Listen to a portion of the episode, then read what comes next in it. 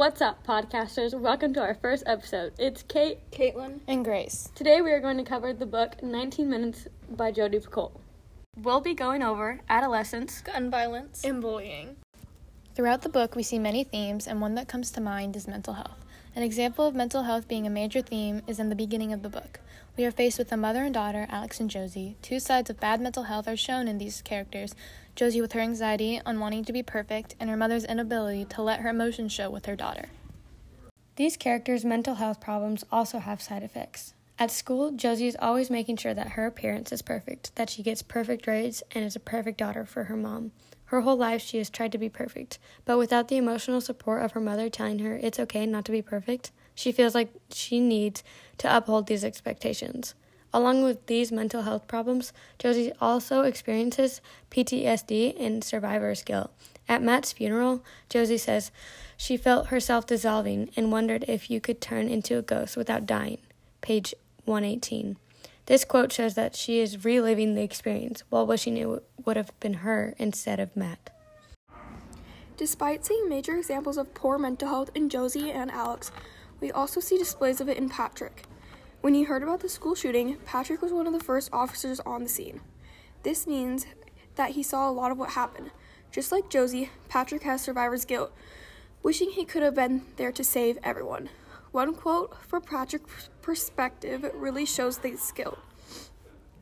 Every time he envisioned his mad dash to Sterling High, he imagined what would have happened if he had been at the school when the shooter first arrived if he disarmed the kid before anyone was hurt. Finally, another example of poor mental health is Peter Houghton. Peter is one of the best examples of bad mental health and not being heard or able to ask the right person for help. In the beginning of the book, we are faced with the fact that Peter was the shooter in a school shooting. But as the book continues, we are shown the reasons that led him to do such a terrible act. For example, a quote from page 160 says Josie looked him in the eye. When I am with them, she said, people like me. This quote shows how, from a young age, Peter was disliked and told this by one of his closest friends. Going along with that, Peter's mental health already was downhill, but only later on did his thoughts start to get violent. As we see all the mental health issues represented through the book, Jodi Picoult does an amazing job of describing these feelings each character has and how each one is dealing it, with it in their own way. This book also portrays the idea mental health matters and it should not be looked over. For example, if Peter had been able to get the help he needed, then the whole shooting might have never happened. If Josie wasn't so intent on being perfect, then she might not have been taking her mother's sleeping pills and hiding a stash. All these issues are real things that people are going through right now, and Jodi Picoult shows the truth behind all of it. Another theme that we notice is social status, the pressure of trying to be popular, or the hardship of being on the low end of the social ladder.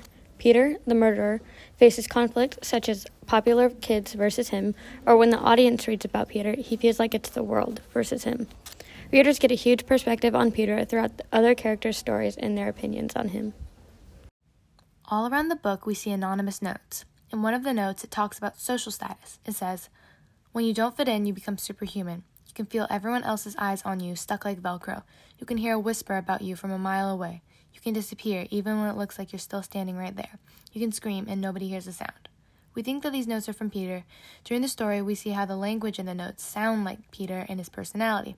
Jodi Picoult, the author, does a great job in grabbing readers' attention. She uses metaphor, tone, short and long sentences to really grasp the theme or idea she's trying to show, which is the concept of social status and how it affects adolescents, in this case, high schoolers. Being in a stage of adolescence, it plays a huge role in the story, which some readers might not even come across. Youth.gov explains how adolescence can be a big part in feeling out of tune or not in the crowd. They state adolescents have more complex thinking abilities and can start to see how they are different from others and from their family. Issues around self esteem are common as they begin to differentiate themselves from others while also experiencing physical changes in their body. Self esteem can be a complex experience as some adolescents may have high self esteem in their family life, but low self esteem among their peers or in their academic performance. We can relate to this quote to the book so much it's kind of crazy. A great example from the story is how Peter's self esteem got lowered by his older brother, Joey. Joey was one of those high school All American athletes, top performer, and one popular kid. He was favored out of the two sons of Lacy and Lewis. Peter didn't meet those standards like Joey did. Peter was one who didn't have the best grades and was kind of a floater. He didn't really have a group of friends. He was just kind of, you know, Peter. So, from what youth.gov stated about adolescents seeing how they are different from family members, really is the perfect backup for how Peter interacted with Joey, Joey, and how Peter got so affected by it. But not only Peter struggles with social status, Josie does too. She has huge trials with trying to fit in. She has a hard time trying to be the perfect popular girl. Page 8 reads Sometimes Josie thought of her life as a room with no doors and no windows. It was a sumptuous room. Sure, a room half of the kids in Sterling High would have given their right arm to enter, but it was also a room from which there really wasn't an escape. Either Josie was someone she didn't want to be, or she was someone who nobody wanted. This quote relates not only to social status, but can relate to mental health. She feels trapped in her own thoughts, and with the room example, it shows that Josie doesn't have anyone to reach out to. Many other characters in the story struggle with status or not feeling like they belong, but Peter and Josie were the biggest examples, with many situations throughout the story that really showcase this theme. Another important theme is the power of bullying. We see this through the story as Peter gets bullied. From his first kindergarten years all the way to high school, Peter has been a prime target of bullying. This causes him to shoot up the school, killing 10 and injuring 9. At one point in the book, Peter has a yearbook circled with names he wants to kill and people he doesn't. We later realize that the kids he circled were the kids that bullied him. When Peter finally decided he had had enough, he shot up the school and killed many of his bullies. This sad event taught the readers a lesson of the power of bullying and hatred.